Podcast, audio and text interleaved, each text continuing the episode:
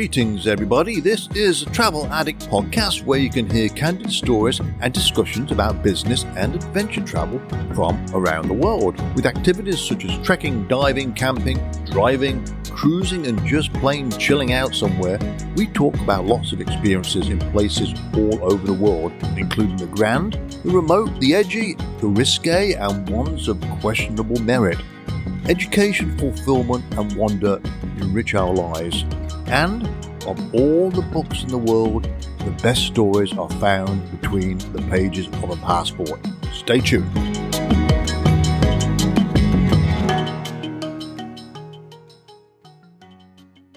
Good morning, everybody.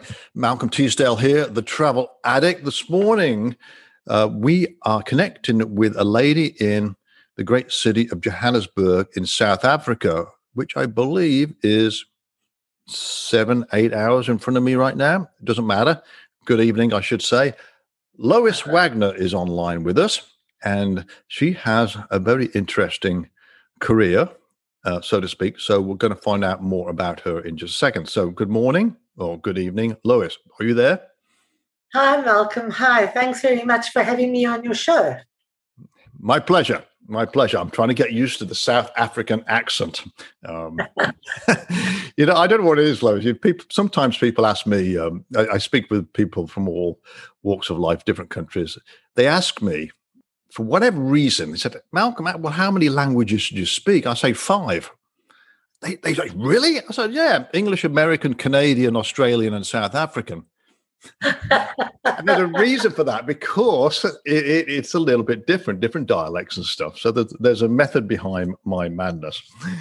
Anyway, Lois, thanks for being here today. Um, you sent me a profile, uh, which I've got on my screen now, and I've got a list of questions I want to ask you because you've had an interesting life and you do coaching now for people.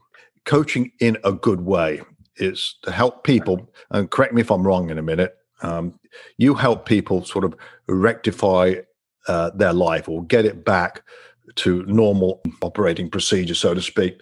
Now, I know about your YouTube channel, Walking Without Skin, more about that in a minute. But what I understand is that you help people to move from being a victim of sorts to getting their life together to be a survivor and thriving afterwards. Now, one thing I was going to ask you about this is what qualifies you to be a person that can do this? But I'm thinking it's based on personal experience. Is that true? Definitely. I've lived a very hard life, a very interesting life, and I've got lessons. and so I've been through it all. And so it's all based, my work is based on my personal experiences. Okay. Now, so if you are comfortable talking about that, because I'm looking at your profile here, you wrote this information down on your profile. And I know you had a business partner, and sometimes it works out, sometimes it doesn't. Well, obviously, um, you had a, a, a, business going there with a with a partner who, well, it didn't work out. Then you suggested you've been uh, abused either mentally or physically. If you feel comfortable talking about that, please do, because this is all part of what you do, and this is you've learned from uh, bad times in your past and come through this and you're trying to advise others because there's plenty of people around like that. So if you feel comfortable talking about it just just do it. Yeah sure. You know basically i, I had a quite a dysfunctional childhood to start off with um, which later on served me well because it gave me resilience. You know when you face a lot of challenges you build your resilience.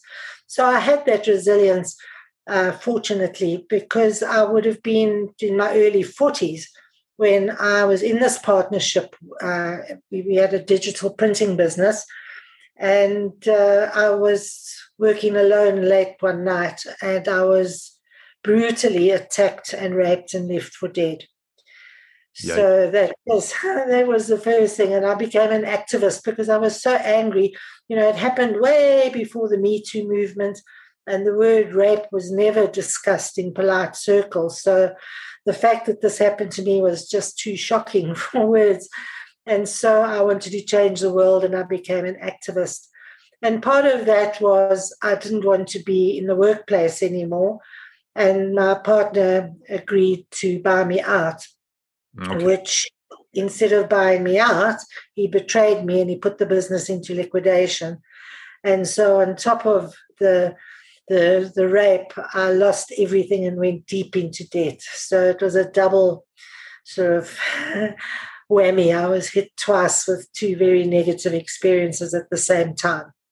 Yeah, that's brutal, isn't it? I mean, I've heard stories like not not exactly like yours, Lois, but where there's been business partnerships that have gone sour.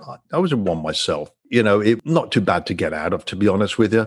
It wasn't very nice experience, but compared to what you went through, um, it, it's it's really bad. You know, I'm surprised sometimes when when people have an argument, like, why can't they just walk away gracefully, you know? But that doesn't happen a lot, does it? So, based on what you've learned, you do, you coach people now because you've been through it yourself.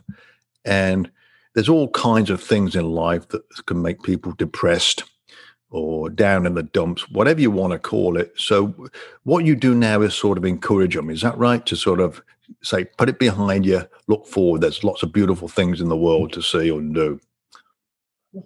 Well, I've based on all the research I've done and on my own experience, I've discovered there's a journey that you go on after you've experienced any kind of major adversity. It could be divorce, it could be your house burned down, it could be an accident. Yep. It doesn't matter what it is, losing a job.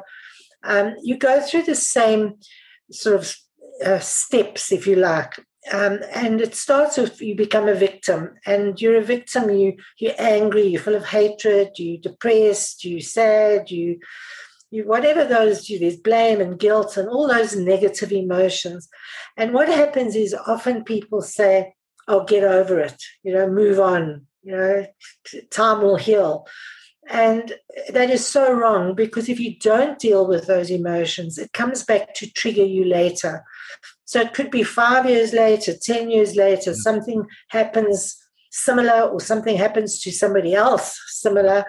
Um, and you react, it comes back and it brings back all those negative emotions and, and feelings. And so it's very important that you deal with those emotions before you get over it and actually work with those emotions. So that's the first step. Like people to just accept what happened to them, accept those emotions, feel those emotions and work with them before taking the next step.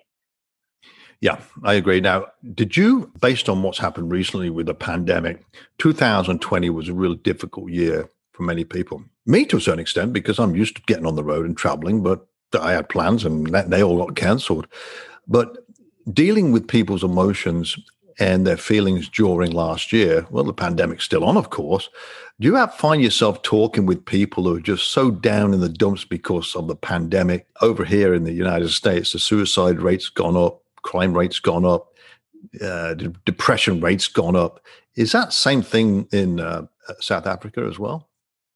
Very much so, and worse is that the abuse has gone up. You know, the domestic violence has, right. has got really out of control. Wow. So, you know, people can't run away and escape the, the unpleasant situations. So it's really got very, very bad. Wow. Well, it's, it's probably difficult to control as well if it's gone up that much. And of course, believe it or not, this September, I had intentions of going to the country of Namibia, which was flying through Johannesburg to get there. And I know you had this variant of COVID down there. So it's sort of, uh, probably I shouldn't. So I'll just put that on hold for next year. More about that later on. But yeah, I can just imagine dealing with the emotions of people like that. So you've found yourself helping quite a bit even recently, right? And just tell them to put the best foot forward and we'll get over this, right? Yeah. No, don't get over it. Deal with it. deal with it. I like that attitude. Yeah, just deal with it. Get it done. And that's the only way to do it, isn't it? You just have to, because no one else is going to fix it. You just got to fix yourself, I think, more than anything. Like we've all had bad moments in life, whether it's business, personal.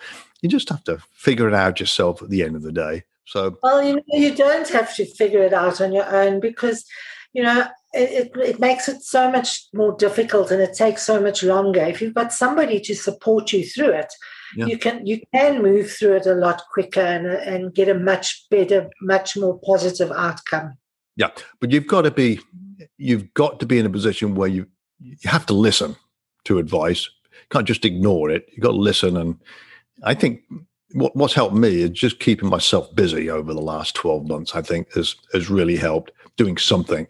And uh, so, well, we'll just look forward. I'm probably back on the road next month, but we'll just have to look forward. Hopefully things will get better. Uh, but anyway, I mentioned, obviously you're in South Africa and it's my intention to get back down your neck of the woods there. My father was stationed in uh, during World War II. My, my, both my parents were World War II vets, but my father was stationed in Rhodesia for a couple of years there, and he has. I've still got great pictures of him uh, from that area. He caught malaria while he was there, by the way, but it was uh, extraordinary. So. Uh, yeah, it's on my to-do list, and I'm going to ask some questions um, in a minute about places you've been to I wouldn't mind going to, but they're not exactly on the top of my list. And probably when I mention them, you're going to, you know, many people will realize that. So, anyway, what you do, Lois, today is uh, very commendable, helping people when they're down in the dumps and all that stuff. It's uh, it's excellent. You said you started traveling when you were about 54 years old, right? That's right. I moved, I left South Africa and I moved to the Middle East. And I was based in Oman and uh, the Middle East is the middle of the world. So the opportunity to travel, I'd done a little bit of traveling before. Um, I'd gone to one or two places in Europe and Britain, yeah. um, and a couple of southern African places prior to that. But it was more circumstantial than planned travel. Whereas when I got to the Middle East, it was definitely planned travel. What year so, were you in the Middle East? So I went. I went there in two thousand and eight. Two thousand and eight. Got it.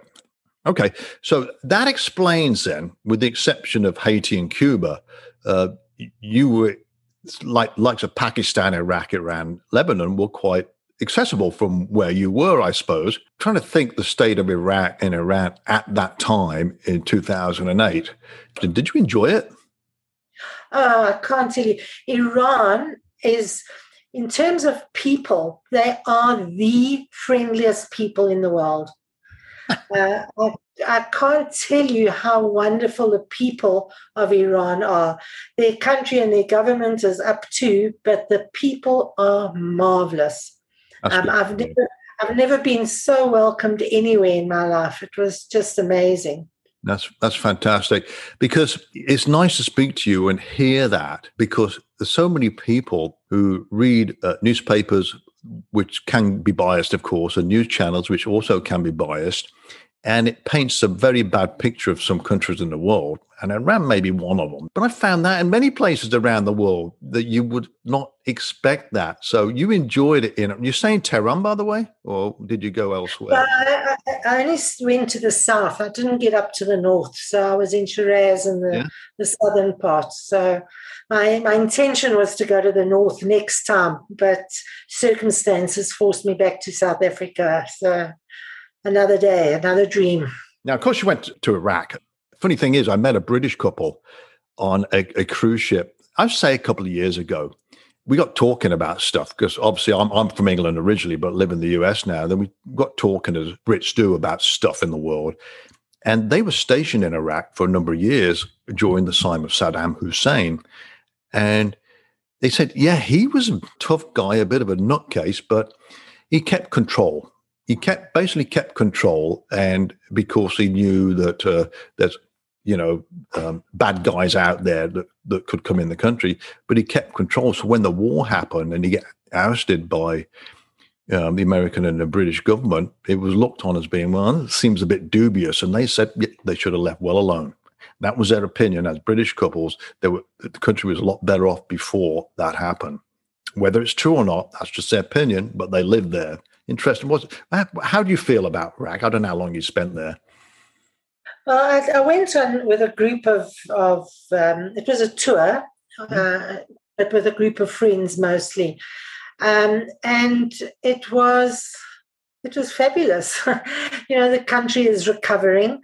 Um, so there's a lot of poverty and and what have you, but and the people aren't as friendly as Iran. In fact, they're not terribly friendly. Yeah. um, but it it was Oh, it was good. You know, the, the people, the, the hospitality was was solid, and uh, the transport was good, and the tour guide we had was excellent. So No, I think it worked. It worked very well. What happened was after the tour was over, I didn't want to leave, so um, I, the tour guide offered for me to go home with him. He lived uh, much further uh, north, south, can't remember now, much further south. um, and so I went with him and I spent another week um, in another part of the country just with him and his family. And uh, it was marvelous. It was, I, I, just thoroughly, thoroughly enjoyed the experience. Um, the, the, my host was fantastic. His family were terribly open and welcoming. Yeah. As I said, you walk the streets, you have to you have to cover all the time, so you you don't really interact with yeah. the with the general people. But at one point, I was the only Westerner. You know, especially when I went down with the tour guide, there were no tourists, nobody at all. Um, so uh, you know, I was a little uh, sore, sore thumb sticking out. Stuck out like a sore thumb. Yeah, well, I can imagine that.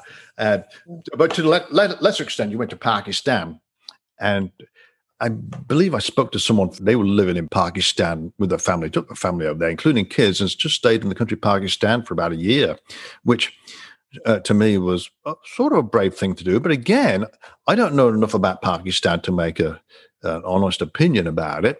If I went to Pakistan, I'd probably go and watch a cricket game, or you know, I'd, I'd eat their food for sure. And uh, but how did you get on there? Would you find it all right, safe? Uh, also, it was absolutely fun. You saw a lot of armed guards walking around everywhere. Uh, they were so friendly. They would pose for a photograph with me. There was one occasion I was sitting on a on a street cafe, and they told me to move inside because they said it was too dangerous for me to sit outside. Yeah. So um, they're very protective, very concerned, very protective. But the funniest thing about Pakistan, again, I never saw any Westerners while I was there. And they kept shouting, America, go home. and I would say, I'm South African. And they would say, Oh, Hansie Cronje. Hansie Cronje was a cricketer. um, and so the minute they knew I was South African, they they accepted me with open arms. They love South Africa. They love cricket. They couldn't speak English, but they knew Hansie Cronje's name. and so I was welcome. But uh, when they thought I was American, they didn't want to know me. You didn't meet Imran Khan, did you? Uh, no. okay, I just, I just wanted that. Yeah. So I will remember that because I got I've got American and a British passport. So if I ever get to Pakistan, I'll use my British passport, not my American one. Yeah. Well, I'll just say to anybody, wear wear a South African T-shirt or something South African because they love the South Africans. Okay, well, excellent. All right. uh, now, the, see, the Caribbean is close to me. I live in Destin, Florida. A lot of time, I I, I do the uh, speaking engagements on cruise ships, enrichment talks, and I've got a gig up in uh, July. It actually leaves out of Saint Martin. It goes around the Caribbean islands, but you've been to two islands in the Caribbean I have not been to. And one I really want to go to, the other maybe not. Cuba is very difficult as an American to get to Cuba or has been historically. And my cousin in England, her and her husband went to Cuba. They had a fantastic time. And I'd love to go there because it seems to have just a lot of character. How did you enjoy it there? again, I don't think there's any place I've not enjoyed. You know, I go, I go and I travel with the attitude of just immersing myself in the culture and experiencing the people.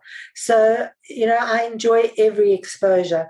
So I love the people. They they they just are. There's no pretense. There's no there's no they they let it all hang out. You know, they just they they're not trying to pretend and dressing up and trying to be something they're not.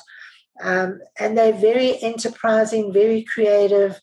Uh, you know, the fact that they've they were sanctioned and they couldn't get so much from America, they learn to do things for themselves. They learn to repair their cars and they learn to fix and make and do things.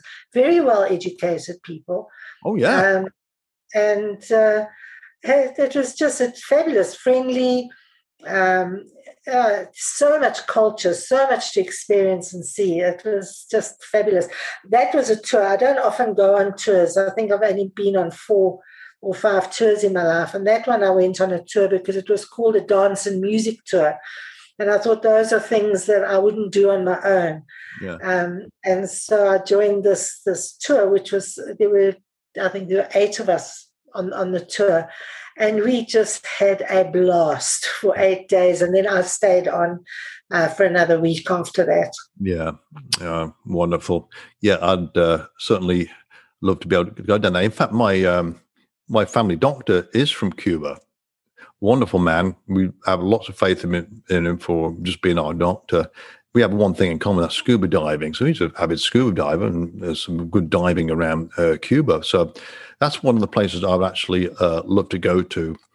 But I think what you've said a lot about is when you go to these countries where most people wouldn't want to go, you mix with the people, right? And that's what it's all about. You learn a bit about the culture, uh, you mix with the locals, and that's the biggest fun. It's not about the place. It could be about place in general. If you're going to if you're going to Zambia or Zimbabwe, yeah, yeah, yeah, obviously the, the Victoria Falls, but you know, you go to a place to mix with the culture and learn about it. And I've been to some obscure places in the world, and it's just nice to see how the people live there from day to day. It's pretty educational for me, and that's part of the enjoyment. I think.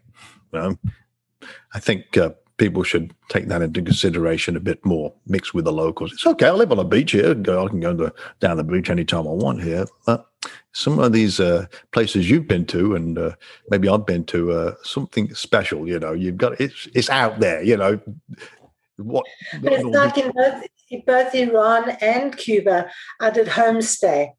So, you know, you're actually staying in people's houses and they don't, it's not like an Airbnb. You know, it's not, uh, you literally move into their spare bedroom yeah. and you live, you know, and you eat with, you eat with them at their kitchen table. So, and that's the way I like to do it. And on occasion, especially when I've been on some of the tours, you mm. do stay in hotels, but I prefer not to stay in a hotel. I prefer just get down and dirty with the locals. Yeah, that's that's a good idea uh, as well. Like, you could learn learn a lot more. And of course, you went to Lebanon as well. And uh, before I, I retired early because I, I sold my technology company, but we had probably three or four people from Lebanon working for us. They were very friendly people, just great to get along with, and very conscientious workers, very productive as well. And they were just a delight to have as part of the, our, our company's team there. And of course, Lebanon's had a you know a dubious past, but you know I'd, I'd always wanted to go to um, that area. Uh, but again, it's uh, who knows? I mean, uh, maybe one day. Uh, I wouldn't say it's number one on my list, but in the past, I would would have liked to go there, but it's just been too much through too much trouble and strife. Did you? Where did you go when you went to Lebanon? Well, first of all, I won a prize. That's how I got there in the first place. Mm-hmm. I won a prize and stayed on a wine farm, which was, oh. uh, it, was it was fabulous. Um, but then uh, again, I went with a friend, and then when my friend left, I stayed and I just hired a car and I just drove around the country. I had three accidents. well, I you felt safe doing it, right? Yes, I, I, usually just hire a car when I travel. I just go. I don't. I, I'm, I'm, I'm high risk. I don't plan my trips. I get to the airport. I hire a car. I grab a GPS or a map, um, and I go. it's no, like when I was in. when I was in the Republic of Georgia, when I was in the Republic of Georgia, I couldn't get the GPS to speak English. It kept speaking Russian to me. just yeah. get English. There's an element of safety in that. I have had taxis in the countries of Colombia, Myanmar, and Philippines, and India as well. And my philosophy is never trust a taxi driver in some countries, right? In a way, it would be safer to rent a car than maybe hire a taxi because there's all that danger of kidnapping. There was around at the time kidnapping uh, was sort of a thing back a few years ago, especially in like Colombia. And uh, yeah, I felt like I was being kidnapped a couple of times in a taxi ride from the airport to my hotel. Um, so I had this paranoia. But there again, they're just places you won't want to rent a car and drive around. Now, Delhi, India is one of them. You would never want to rent a car there. No, it'd be the last place. now, don't tell me you have been to India rented a car there, Lois, for God's sake, no. It's only because the driving is so bad. Oh, it's completely chaotic. Well, Kathmandu is worse, but it's just completely chaotic. Oh, dear, oh dear. Uh, I know they're going through a hard time right now, but uh, hopefully they'll recover from it. Uh, because the, the neck of the woods you're from is in South Africa, I do have a couple of uh, good friends who I met during my working days who live in South Africa. Uh, I think one's in Durban now, and the other's uh, actually in Johannesburg. But a friend of mine who lives in the uh, States over he lives on the West Coast, spent many years in Cape Town. And I have a Facebook friend who somehow is distance related to me with the name Teasdale. My great great great grandfather came to South Africa way back when and created a family there. So there's a some Teasdales down in South Africa somewhere. I haven't understood it yet. It's one of those things I'll do later on in, in life. But South Africa is great, actually. I enjoyed my time there, albeit brief. I was fortunate to be able to go to Livingstone, Zambia, and walk across the bridge to Zimbabwe and saw the fantastic Victoria Falls. I was going to ask you about um, because it's close, fairly close by, geographically speaking, Namibia. Have you ever been to Namibia? Absolutely.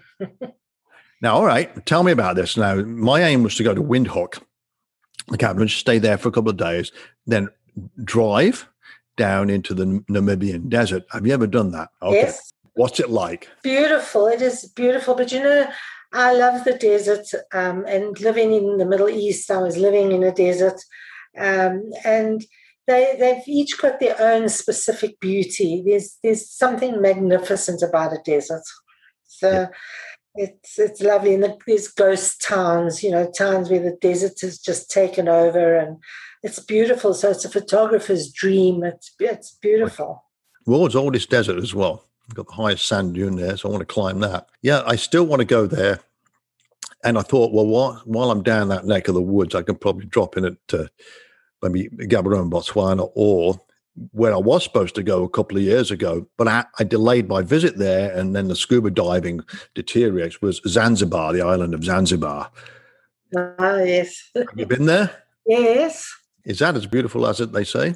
I never dived. I, am I'm, I'm an ex diver. I never dived there, but yes, Zanzibar's lovely.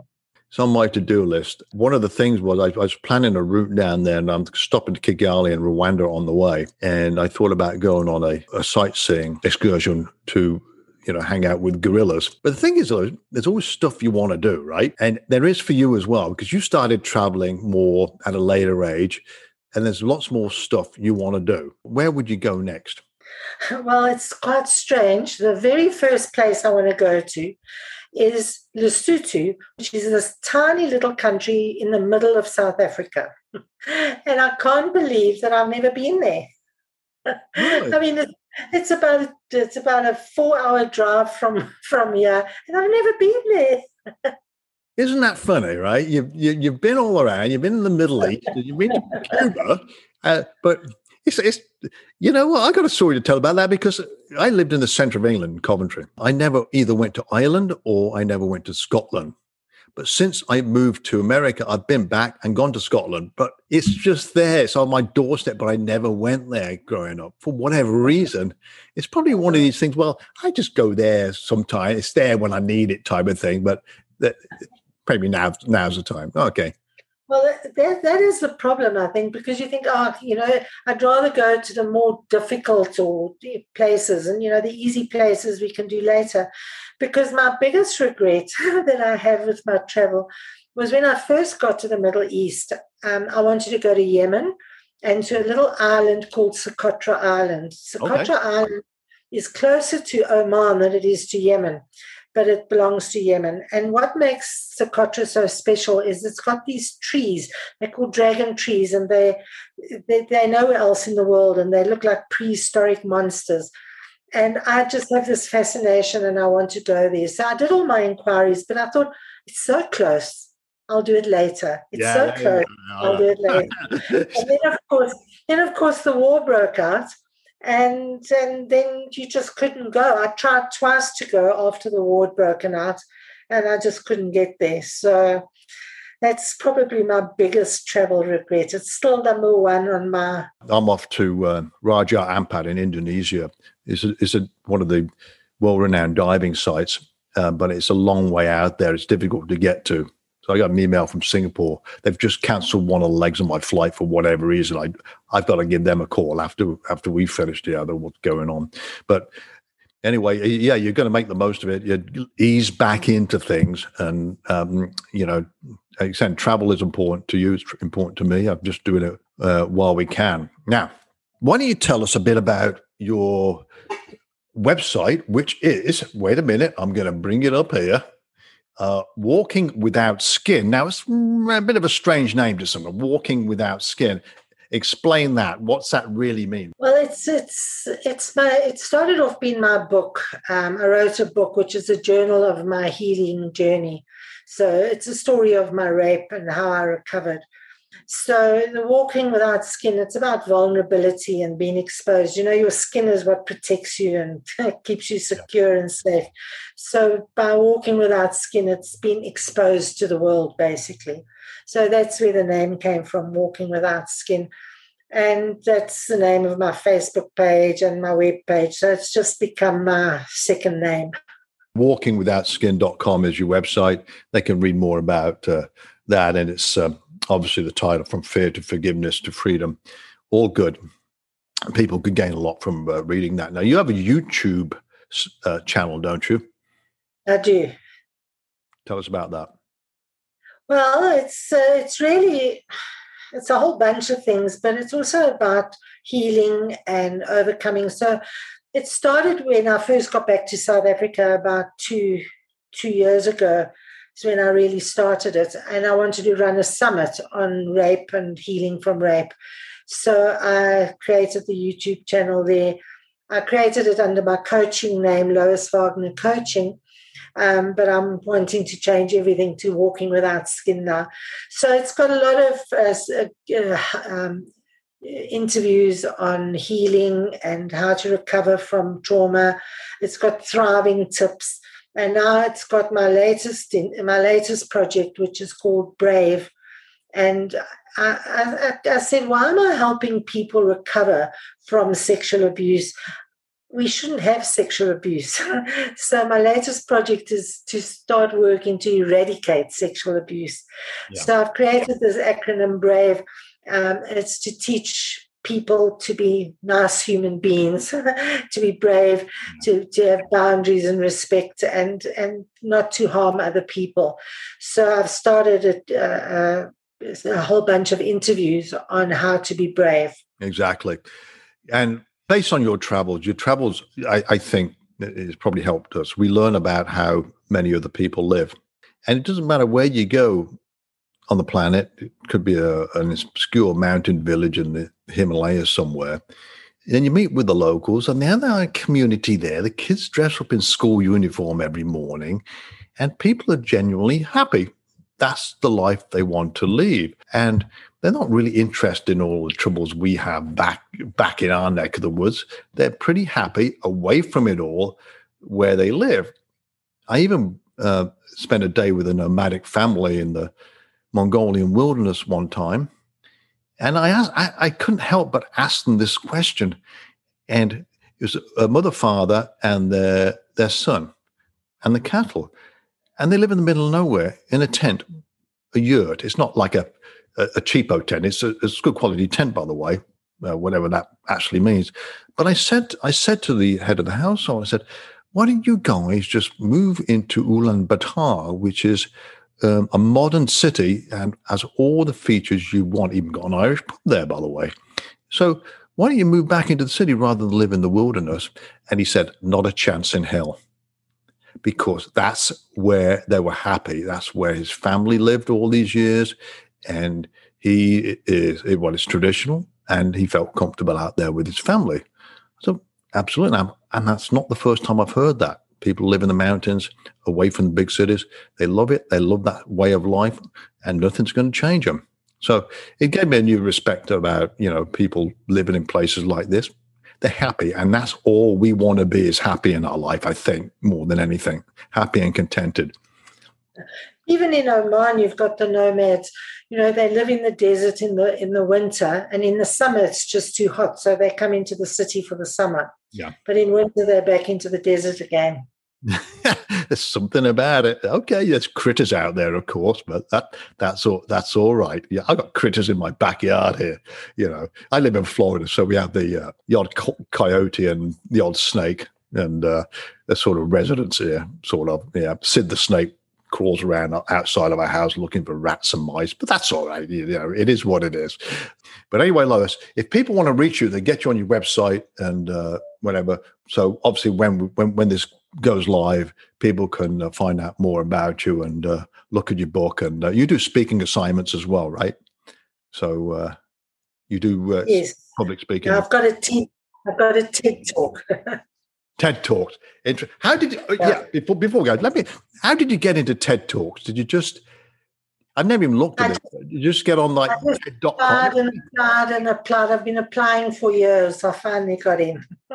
What's it take? You just have to do you have to send an application in or do you have to just create the talk, post it and if I like it? Is there is there a method behind this? Now, you see, they have what the TEDx talks are community driven. So you've got to find your local community TED organizer and approach them. But they usually have a theme, and then, you know, your story's got to fit in with their theme. So it just takes a lot of digging around, a lot of searching. You yeah. can apply for a TED Talk, which is a bigger platform. Um, and but that's very difficult to get a TED talk. Okay, I've I've never really looked at it. Someone mentioned it once, but anyway, well, great work, uh, Lois. Work you do today is good, helping other people. Travel safely, and um, you know, I wish you all the best. Anything else you you want to add to uh, what we've talked about today? Not what we've talked about. What I like to always end off all my talks uh, is with my little saying, and that is Fly free. Fly free. okay, I'll mention that when I call Singapore Airlines up today. fly free. See what they say. Yeah. yeah. That kind of fly Lois, would be nice. Lois, fly free. Ask me about that. So. Well, fantastic. All right, Lois yeah, keep in touch, and uh, you know, once this gets edited, it'll probably be uh, in June sometime. But I'll, I'll be in touch with you let you know. And uh, it was good talking to you. And if you're ever back this way, call me up. All right. Take care, Lois. See ya. Bye. Bye.